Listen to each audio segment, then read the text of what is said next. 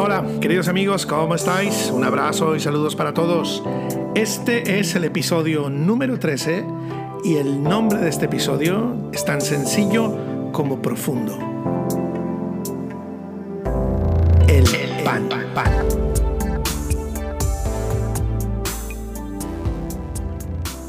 Estamos echando un vistazo a Mateo 6 y en Mateo 6 sucede una cosa sumamente importante, necesaria de ser mirada con detenimiento, muy, muy, muy importante para la vida espiritual, para la vida de cualquier persona que quiera estar vinculada con Dios. El Señor Jesús en el versículo 5 dice, y cuando ores, no seas como los hipócritas. Hipócritas, ¿verdad? Qué palabra más fuerte, qué palabra más eh, dura eh, escogió el Señor Jesús para, para llamar a, a, la gente como la que él no quería que sus discípulos se parecieran. Hipócritas significa actor, no seas como los actores que se, no, vamos a pensar qué cosa es un actor, qué cosa es una, pues es una persona que se pone un personaje que no es él y lo interpreta. A lo mejor lo interpreta de manera magistral, a lo mejor nos convence a todos, pero no es Él, no es Él. Lo que el Señor Jesús está mostrándonos es que cuando oremos no nos disfracemos de nada, no nos disfracemos de otra cosa, que seamos nosotros, simple y llanamente nosotros. Él pretende que cuando nos acerquemos a Dios, nos acerquemos abierta y dispuestamente, como somos, cómo hablamos, cómo nos comportamos delante de cualquier otra persona. Estamos hablando con Papá Dios. No necesitamos fingir, no necesitamos intentar caerle bien, no necesitamos pretender quedar bien con Él y ganarnos su favor. Queridos amigos, queridísimas amigas, amigas, gente, todo que me escucháis, en la cruz del Calvario. Ya quedamos bien con Dios. Jesús llevó nuestros pecados, Jesús llevó nuestras culpas, Jesús llevó nuestros males, Jesús lo llevó todo en la cruz. Yo no puedo hacer nada para que Dios me mire con beneplácito. Yo no puedo hacer absolutamente nada. Yo he, yo he tenido fe en la obra completa de Jesucristo en la cruz del Calvario. Por lo tanto, cuando me acerco a Dios no necesito fingir. Dios sabe quién soy. Él se acuerda que soy polvo. Él se acuerda que somos polvo. Él se acuerda que somos mm, personas con debilidades, con fortalezas. Él lo sabe. Y cuando yo me acerco a Él con un personaje, me imagino su cara de ¿what? ¿Qué pretendes, muchacho? ¿Qué pretendes? Cuando yo me acerco a él con frases elaboradas, con mantras repetitivos, con historias, con conjuros, y a lo mejor mm, esto dice, ah, pues yo no, yo no hago esto, yo ni conjuros, ni mantras, ni nada. No, no, no, es bueno examinarse y mirar que tenemos unas dinámicas de oración que hemos venido heredando y que a lo mejor ya ni hemos reflexionado por qué decimos, cómo decimos y, y para qué decimos, eh, según qué cosas cuando, cuando estamos comunicándonos con Dios. La oración, queridos, e, esta palabra en castellano, orar, se queda muy corta a lo que realmente mm, Jesús quiere que hagamos, porque orar tiene el sentido de oralidad, oralidad, hablar. Pero realmente esta palabra, oración, que ya la estuvimos analizando mm, de alguna manera con Timmy Ost la semana ah, pasada, sí, esta palabra tiene un sentido mucho más profundo, significa el encuentro de deseos, Em, encontrarnos con Dios. Em, cuando Jesús eh, habla aquí de oración, que es la palabra que tenemos en castellano para oración, realmente Jesús está hablando no solo de no solo de hablar. Jesús está enseñando no solo cómo hablar con Dios, está hablando de lo profundo que es ese encuentro. Es un encuentro de deseos y lo que Él nos está invitando es que no nos pongamos una máscara, que no nos disfracemos de un personaje, que no actuemos ¿Te has dado cuenta? Yo lo he hecho muchas veces, ¿eh? Lo que pasa es que, pues bueno, en la medida que uno va avanzando en la vida, pues te vas dando cuenta que no merece la pena. Pero yo, yo me he dado cuenta en mí mismo que a veces cuando oraba impostaba la voz, ¿sabes? O sea, yo soy una persona de una manera, ¿no? Y me relaciono con la gente de una manera, con este tono que estás escuchando, ¿verdad? Porque también aquí, delante de este micrófono, yo no estoy actuando, es decir, no me estoy montando un personaje. Si tú te sientas conmigo en una sala y hablamos, te encontrarás con esta misma persona que habla. Es, esta es mi voz, ¿no? Y esta es mi manera de explicar las cosas. ¿Que soy muy pesado? Pues sí, pues también, ¿qué quieres que te diga? Pero esa es la persona con la que te encontrarás. Ahora, yo me he dado cuenta que a veces cuando oraba, cambiaba mi personalidad tú, y no era este Edmundo que estás oyendo ahora, sino era otro, mucho más espiritual. Uno que se sabe unas palabras grandilocuentes y unas expresiones excepcionales y unas frases domingueras que nadie podría imaginarse y, decretos, bueno, nunca, nunca he sido partidario, pero bueno, por poner ejemplos, ¿eh? Y decretos y reprensiones y de esto y del otro, madre mía, queriendo impresionar a Dios o a los demonios o a los que me escuchan, o a los que me escuchaban también, ¿por qué no? Vamos a ser honestos. Y el Señor dice, no, no te disfraces, no te disfraces muchacho, tranqui, tranqui. Vamos a estar tú y yo tranquilos, así en el salón de casa, tranquilos, hablando, a corazón abierto, corazón desnudo, tú y yo, nada más, sin broncas, tranquilo, tranqui, bájale dos rayitas. Entonces él dice, cuando ores no seas un actor, no actúes, tranqui, tranqui, habla como tú eres, acércate simple y llanamente con tu personalidad. Así le gustas a Dios, así te ha aceptado Dios. No necesitas aprenderte fórmulas mágicas, no necesitas aprenderte conjuros para que Dios haga o deje de hacer. Necesitas ser honesto, necesitas ser genuino. Eh, y, mira lo que dice, porque ellos, y está hablando de, de los hipócritas, los hipócritas malvados, como yo he sido muchas veces, y tengo que cuidarme porque seguramente, seguramente en mi vida tengo muchas cosas en las que actúo. Y no está bien, tengo que pensarlo, tengo que repensarlo. No quiero ser un actor, quiero ser genuino. Dice, porque ellos aman el orar en pie en las sinagogas y en las esquinas de las calles para ser vistos de los hombres. De cierto os digo que ya tienen su recompensa. ¿Cuál es su recompensa? Ya también lo hemos estado viendo desde la semana antepasada, ese, ese mm, episodio que se llamó justamente eh, La recompensa, ¿verdad? Y en la portadita que puse hay gente aplaudiendo. Muy bien, qué bien oras, qué bonito oras, qué espiritual eres, mis respetos. Mira, vuelvo a aplaudir como aplaudí aquel día. Mis respetos, qué maravilla, muchacho, qué bien lo haces. Pero Jesús nos llama, dice más, tú cuando ores, entra en tu aposento y cierra la puerta Ora a tu Padre que está en lo secreto y tu Padre que ve en lo secreto te recompensará en lo público. Aquí aludimos al principio de la intimidad, como también ya lo hemos venido diciendo ya hace tres episodios. Mira, estoy haciendo un resumen del episodio de la semana pasada, antepasada y ante, antepasada. ¿Vale? Hace, hace tres semanas estuvimos hablando del principio de la intimidad. Hay cosas que se tienen que quedar en, en, lo íntimo. Dios es un Dios de intimidad. Dios es un Dios que nos pretende en lo íntimo. El Dios que te escucha en lo íntimo te responde en lo público. El Dios que te escucha en, en, la, en dentro de tu habitación con la puerta cerrada es el Dios que te responde con la puerta abierta. Ah, qué bonito es esto. Qué bonito es pensar esto no necesitamos quedar bien con nadie cuando oremos. Y cuando digo esto, por favor, hay muchas malas interpretaciones que se pueden derivar de, estas frases, ¿verdad? A lo mejor alguien dice, ah, pues yo no necesito quedar bien con nadie. Pues mira, cuando ore voy a decir, ta, pa, pa, pa, toma, toma, toma, toma.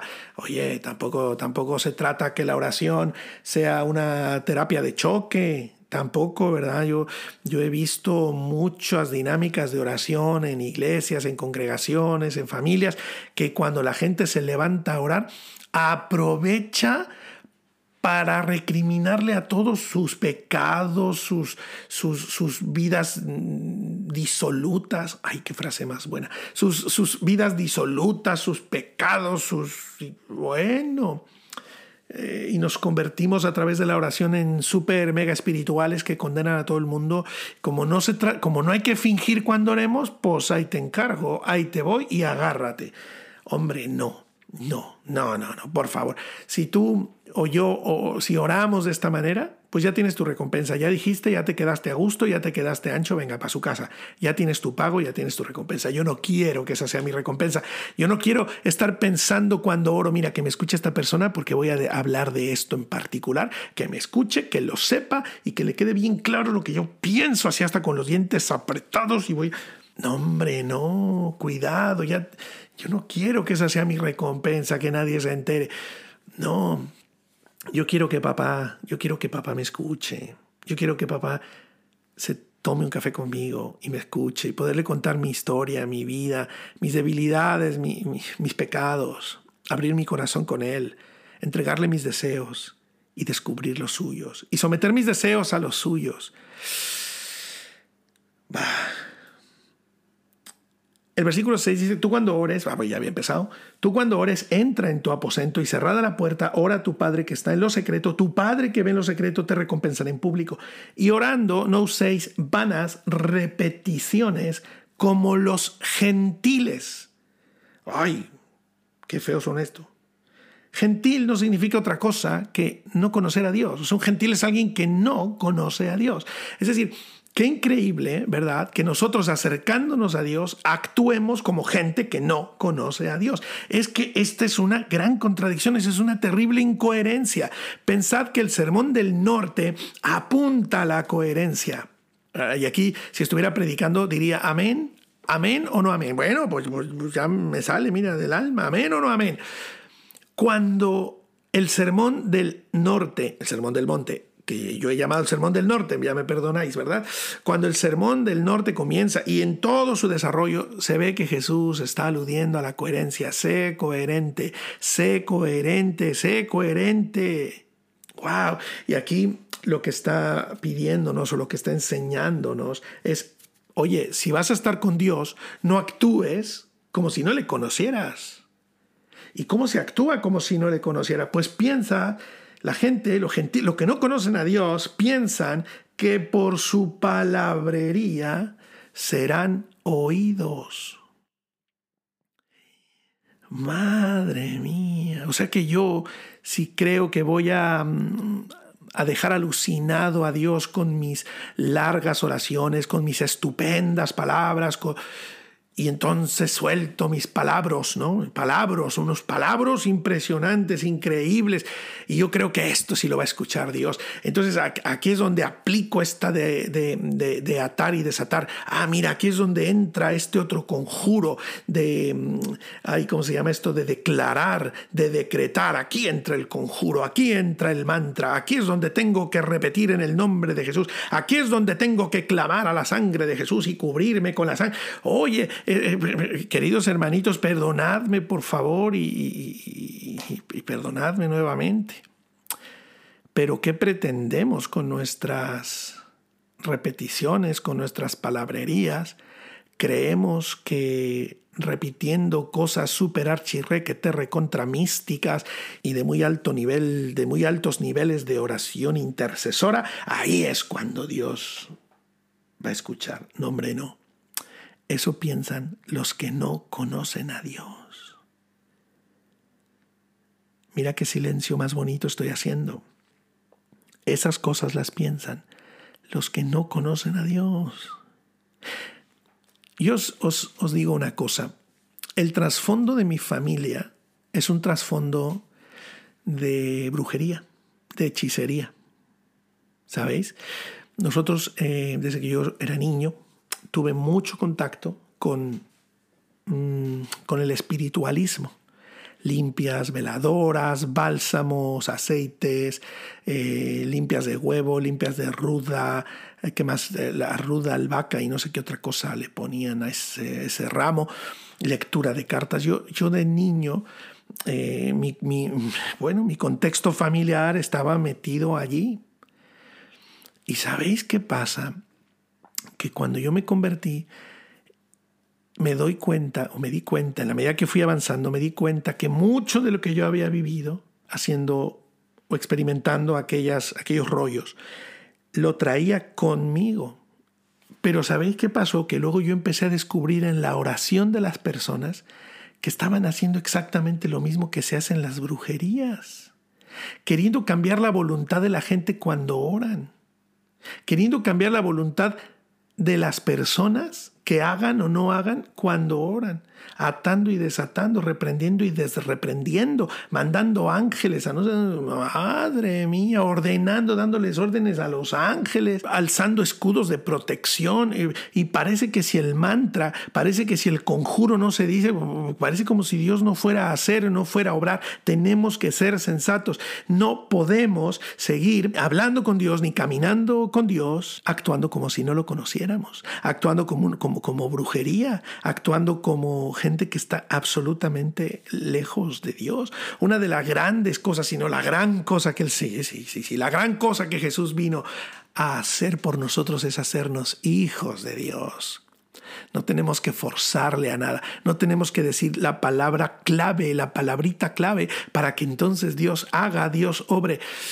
Es nuestro Padre, queridos amigos y hermanos, hermanitos, es nuestro papá es nuestro papá. No pensemos que por nuestra palabrería seremos oídos. No, por favor. No, por favor. No os hagáis pues semejantes a ellos, porque vuestro Padre sabe de qué cosas tenéis necesidad antes que vosotros le pidáis. Por favor, amigos míos, queridos amigos míos que, que me escucháis y que estáis dándoos el tiempo de reflexionar acerca de lo que vamos compartiendo en este podcast, Papá, papá Dios sabe que necesitamos cosas.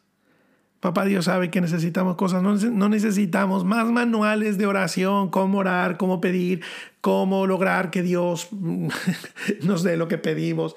Bueno, no, querido, seamos honestos, genuinos. Em, vosotros pues, enseña el Señor Jesús, oraréis así. Padre nuestro que estás en los cielos santificado sea tu nombre. Qué maravilla. Lo primero a lo que nos invita Jesús es dejar de centrarnos en nosotros mismos para centrarnos en Dios, en Papá Dios. Sí, en Papá Dios. Cuando oremos, queridos, está bien comenzar diciendo Señor, Dios Todopoderoso, Dios Altísimo, Jehová de los ejércitos. Bueno, tenemos un montón de frases para comenzar nuestras oraciones, ¿verdad? Y parece que el que comienza de la manera más grandilocuente es el máster. Pero Jesús nos enseñó a orar de una manera tal que ni los ángeles pueden comenzar orando o hablando con Dios así. Dice el Nuevo Testamento que hoy tenemos el espíritu de adopción por el cual clamamos Abba, Padre, Papaito, Papito, este, este, espíritu de adopción que nos hace hijos. Los ángeles claman Señor, los ángeles dicen Rey, los ángeles eh, le, pueden llamar con todos los nombres habidos y por haber, y también nosotros, ¿verdad? También nosotros. No sabemos los nombres hebreos de Dios, Jehová Tzidkenu, Jehová Shalom, Jehová Nisi, Jehová Shama, Jehová Rafa, todos los nombres de Dios nos los sabemos y, creemos que repitiéndolos es, como Él ah, se va a asombrar y va a decir, oh, mi hijo, cuánto sabe bueno, todos esos nombres están bien y de, vez en cuando está bien recordarlos y tal, pero hay un nombre con el que Jesús nos enseñó a relacionarnos y a vincularnos con Dios. Y ese nombre, esa palabra es papá. Sí, papá. Los ángeles no pueden decirle a Dios papá, porque ellos son criaturas, nosotros somos hijos. Hijos por quienes dio la vida, hijos por quienes se entregó, hijos por quienes quiso morir, prefirió morir por nosotros que vivir toda una eternidad sin nosotros. Papá, esa es la mejor manera de comenzar una oración con un sencillo papá, papi, papaito, padre, papa súper bien. E, entonces Él enseña, Padre nuestro que estás en los cielos, santificado sea tu nombre, venga tu reino. Hágase tu voluntad como en el cielo, así también en la tierra. Es interesante, ¿verdad? Porque primero reconozco quién es Dios, dónde está Dios, su altura, su nivel, pero que es mi padre, ¿eh? sí, pero que es mi padre, no es un ser lejano, inalcanzable, no, Él se hizo alcanzable gracias a Jesucristo. ¿Y qué pasa? Que entonces toda esa verdad que tú eres, papá, tráela a esta tierra, tráela, por favor, tu voluntad, tu reino, tu gracia, tu fuerza, tu poder, tu autoridad, que vengan, que vengan, que vengan a, esta tierra, que, que se hagan realidad en mi entorno, papá, que se hagan realidad en mi entorno. Y entonces viene una frase que es a la que quiero llegar realmente. Mira, ya llevamos un ratito hablando, es que me enrollo como una persiana, pero es que esta frase me fascina. El pan nuestro de cada día, dánoslo hoy. Esta es una de las frases más increíbles de todo el Nuevo Testamento. De hecho, es una frase extremadamente rara. Los estudiosos, los eruditos no se ponen de acuerdo en qué cosa quiere decir lo que pone aquí en el pan nuestro de cada día. Dánoslo hoy. No se ponen de acuerdo. A ver si consigo, si consigo explicarme. La palabra que pone ahí eh, en griego sí que es la palabra pan, ¿vale? Ahí con el pan no hay problema el pan. Pero luego de pan, luego de pan, viene una palabra que es epiosios. Epios, mira, ni sé decirla, epiosios. Epiosios. Es muy interesante y por eso quería dedicar un capítulo entero a esto, porque lo interesante es que esta palabra epiosios no se encuentra en ninguna otra parte del Nuevo Testamento. Digo del Nuevo Testamento porque es la, es la porción que se escribió en griego, ¿verdad? Todo el Antiguo Testamento está en hebreo, con sus excepciones en arameo, pero el Nuevo Testamento está escrito en griego. En ninguna otra parte del Nuevo Testamento existe esta palabra. Bueno, a ver, ninguna otra parte, entendedme. Esta narración del Padre Nuestro, como se suele llamar a esta oración que Jesús enseñó, está en Mateo, Mateo 6, y también está en Lucas. En las dos, en las dos está esta, esta palabra epiosios. Recordad que se trata de evangelios sinópticos, o sea que están tomados de la misma fuente, pero con diferente perspectiva, ¿verdad? Tanto Mateo, Marcos y Lucas tienen estas características. Pero bueno, Mateo y Marcos son los que repiten, perdona, Mateo y Lucas, Mateo y Lucas son los que repiten esta oración. Y la palabra que aparece ahí después de pan es epiosios. ¿Qué pasa con epiosios? Bueno, que no solo no es que no se encuentre en otras partes del Nuevo Testamento, sino que interesantemente no se encuentra en ninguna otra parte de la literatura escrita en griego. ¿Qué sucede con esta palabra? Pues es una palabra que, que se inventaron los, los discípulos, los escritores sagrados, porque claro, pensad que Jesús no es que hablara en griego, Jesús hablaba en arameo, Jesús era el idioma normal para ellos, pero se escribe en, en griego, se escribe, el Nuevo Testamento se escribió en, griego, ¿verdad? Entonces se rescataron lo que, lo que Jesús dijo en arameo y se traduce al griego y se escribe, ¿no? Para que se pudiera entender por el mundo de ese tiempo, griego koiné, ¿verdad? El griego mm, de cada día, el griego de, andar por casa, griego koiné. ¿Qué pasa? Que esta palabra no aparece en ninguna otra parte de la literatura en griego, epiosios. Aquí se ha traducido como el pan nuestro de cada día, el pan cotidiano, diría Lucas, el pan nuestro de cada día. Dice, dánoslo hoy. Vale, entonces, ¿qué cosa significa epiosios? Vamos a intentar aclararnos. Va a ser difícil, ¿eh? pero vamos a intentarlo. Realmente esta palabra, mm, Jerónimo, en el año 400, cuando tradujo la Biblia al latín, la manera que encontró de traducirla, esta palabra epiosios, lo que hizo es que escribió supersubstancial.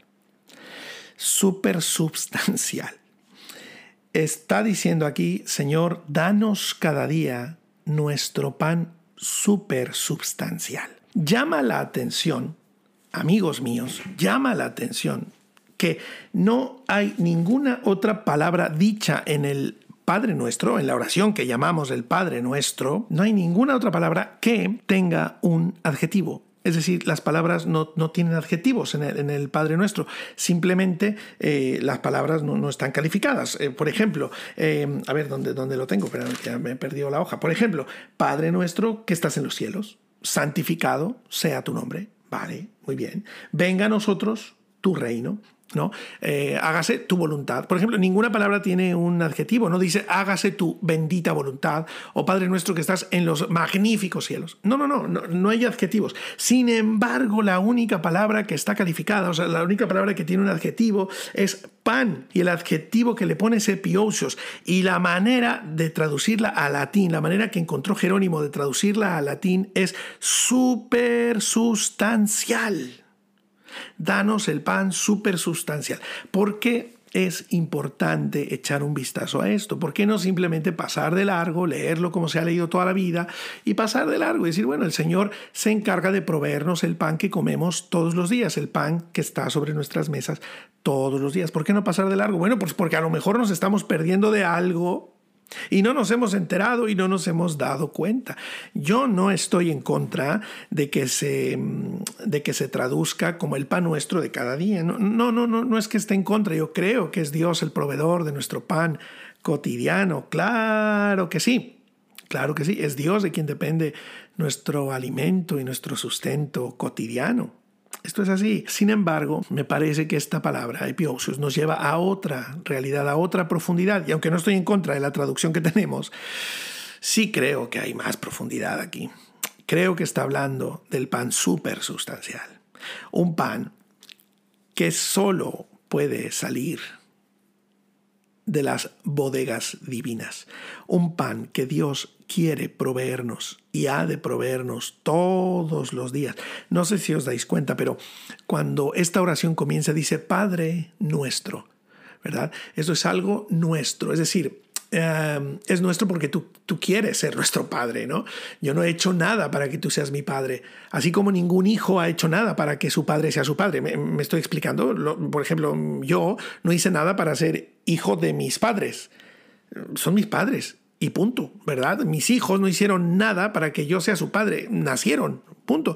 Nacieron, no sé si les caigo mejor o les caigo peor que otros padres, pero soy su padre, ya está, se aguantan, ni modo. Vale, pues este es el punto, yo no he hecho nada para merecer que Dios sea mi padre. Él ha dado su vida por nosotros, Jesús se ha entregado por nosotros y nosotros por sencilla fe hemos adquirido esta distinción, este poder de ser llamados hijos de Dios. Dios es nuestro Padre. Vale, entonces, ¿qué pasa? Es nuestro Padre. Y allí se dice Padre nuestro. Pero por segunda ocasión habla de algo nuestro y dice el pan nuestro de cada día. Y otra vez es un pan que no me pertenece. Digo nuestro, en el, o sea, decimos nuestro en esta oración debido a que no nos lo merecemos, no hacemos nada para obtenerlo, pero Dios nos lo provee, lo mismo que Padre nuestro, pues pan nuestro.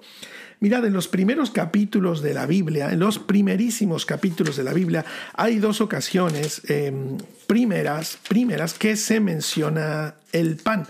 La primera vez que se menciona el pan es en Génesis 3. Una de las consecuencias que el hombre tuvo después de pecar es lo que Dios le dijo a el hombre en el versículo 17. Al hombre le dijo, Maldita será la tierra por tu causa, con dolor comerás de ella todos los días de tu vida. Espinos y cardos te producirá y comerás plantas del campo. Con el sudor de tu rostro comerás el pan hasta que vuelvas a la tierra, porque de ella fuiste tomado, pues polvo eres y al polvo volverás.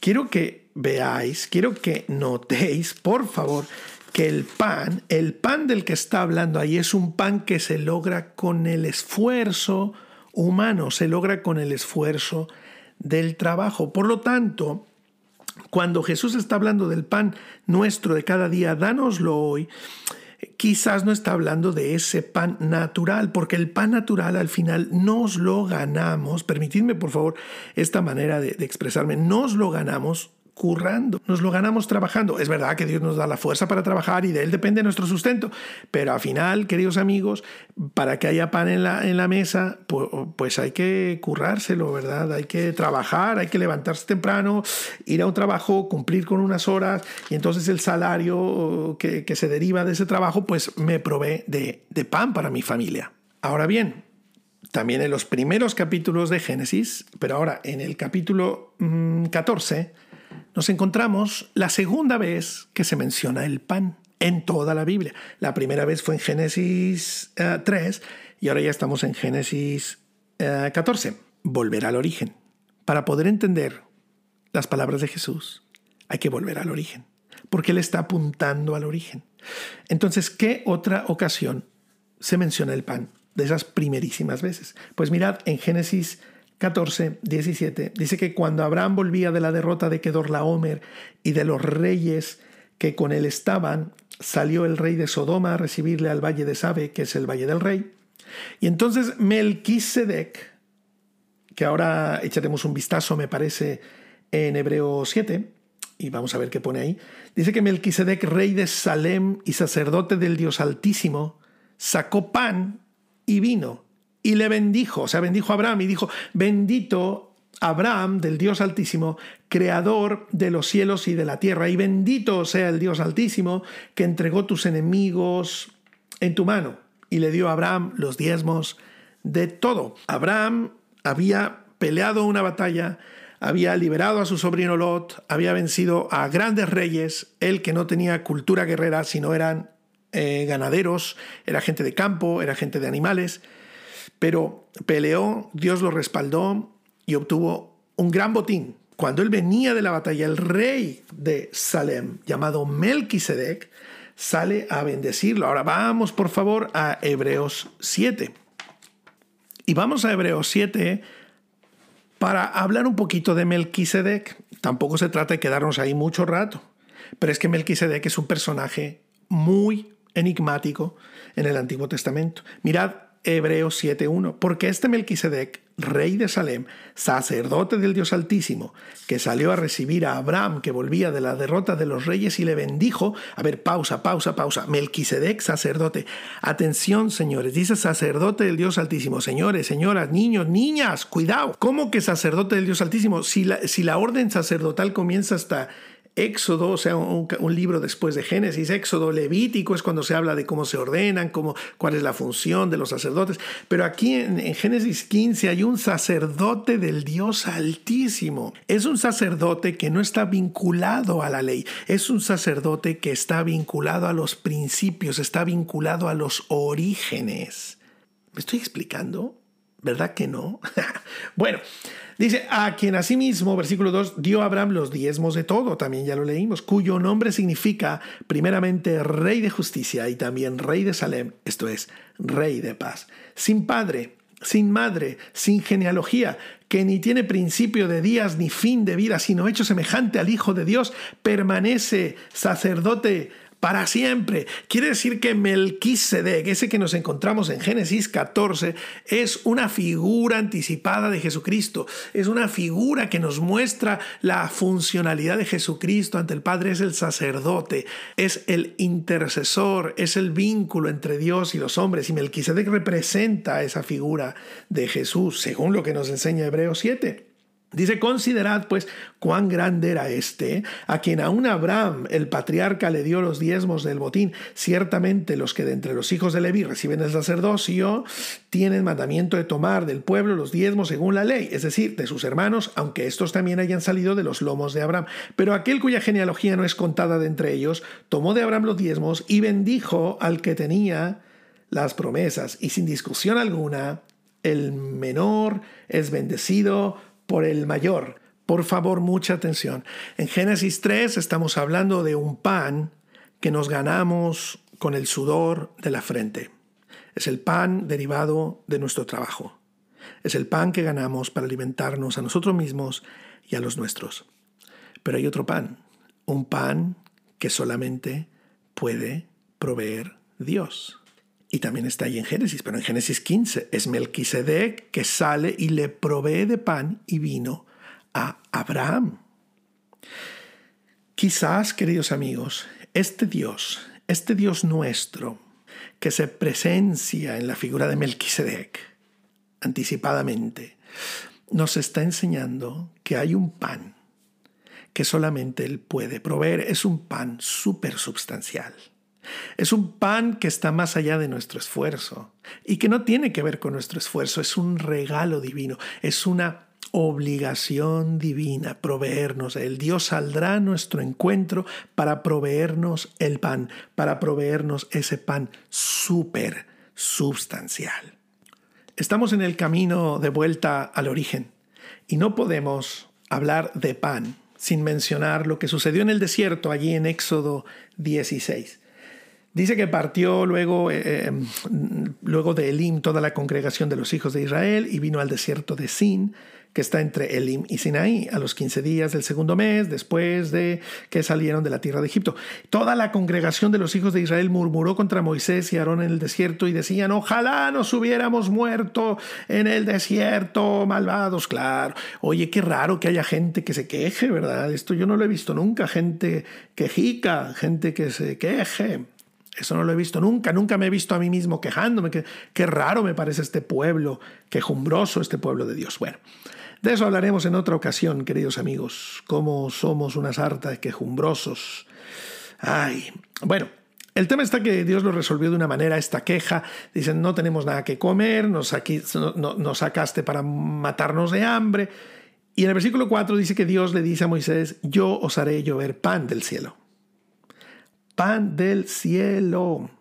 Y el pueblo saldrá y recogerá diariamente la porción de un día para que yo lo pruebe si anda en mi ley o no. Atención, el maná era el pan de cada día. Si vosotros seguís leyendo Éxodo 16, veréis que tú no podías guardar maná para mañana, el maná era para hoy. Si tú guardabas maná para el siguiente día, se te iba a pudrir. Entonces la orden era, sal, recoge maná saciaros de, pan, pero no guardéis para el otro día. El pan del cielo es para hoy. ¿Veis cómo dice aquí, hablando del maná, está hablando de pan que viene del cielo y que es para cada día? Vamos a ver lo que dice Juan 6:31. Está Jesús explicando a sus coterráneos, a sus amigos, a su gente, está explicando el tema del maná y dice el versículo 29, respondió Jesús y les dijo, esta es la obra de Dios, que creáis en el que le ha enviado. Le dijeron, ¿qué señal pues haces tú para que veamos y te creamos? ¿Qué obra haces? Porque así somos los seres humanos. No solamente somos quejumbrosos, sino queremos ver obras, queremos ver cosas haciéndose, si no, no creemos. Bueno, es que somos terribles. Dicen, nuestros padres comieron el maná, ¿verdad? Le dicen a Jesús, del desierto, como está escrito, pan del cielo les dio a comer. Y Jesús les dijo, de cierto, de cierto os digo, no os dio Moisés el pan del cielo, mas mi Padre os da el verdadero pan del cielo, porque el pan de Dios es aquel que descendió del cielo y da vida al mundo. Le dijeron, Señor, danos siempre este pan. Y Jesús dice, yo soy el pan de vida. El que a mí viene nunca tendrá hambre, y el que en mí cree no tendrá sed jamás. Mas os he dicho que aunque me habéis visto, no creéis. Todo lo que el Padre me da vendrá a mí, y el que a mí viene no le echo fuera, porque he descendido del cielo, no para hacer mi voluntad, sino la voluntad del que me envió. Y esta es la voluntad del que me envió, que todo lo que me diere, de todo lo que él me diere, no pierda yo nada, sino que lo resucite en el día postrero. Esta es la voluntad del que me ha enviado, que todo aquel que ve al Hijo y cree en él tenga vida eterna y yo le resucitaré en el día postrero. Jesús está explicando que Él es el pan del cielo, que el maná era otra representación, era otra representación anticipada de quién era Él y cuál era su función para nosotros. Él había venido a alimentarnos y este es un alimento para hoy. Cuando Jesús enseña a sus discípulos a orar, danos hoy el pan de cada día. Quizás no estaba hablando solamente. Y quizás para nada, pero voy a decir solamente. Quizás no estaba hablando solamente del pan que nos comemos, el pan que está en la mesa. Ese pan, como he dicho antes, hay que trabajar por él. Pero hay un pan que no depende de nosotros, hay un pan que depende solo, única y absolutamente de la gracia de Dios.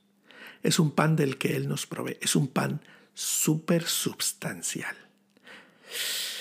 Es un pan maravilloso del que tenemos el derecho a comer todos los días. Es Jesús. Es su palabra.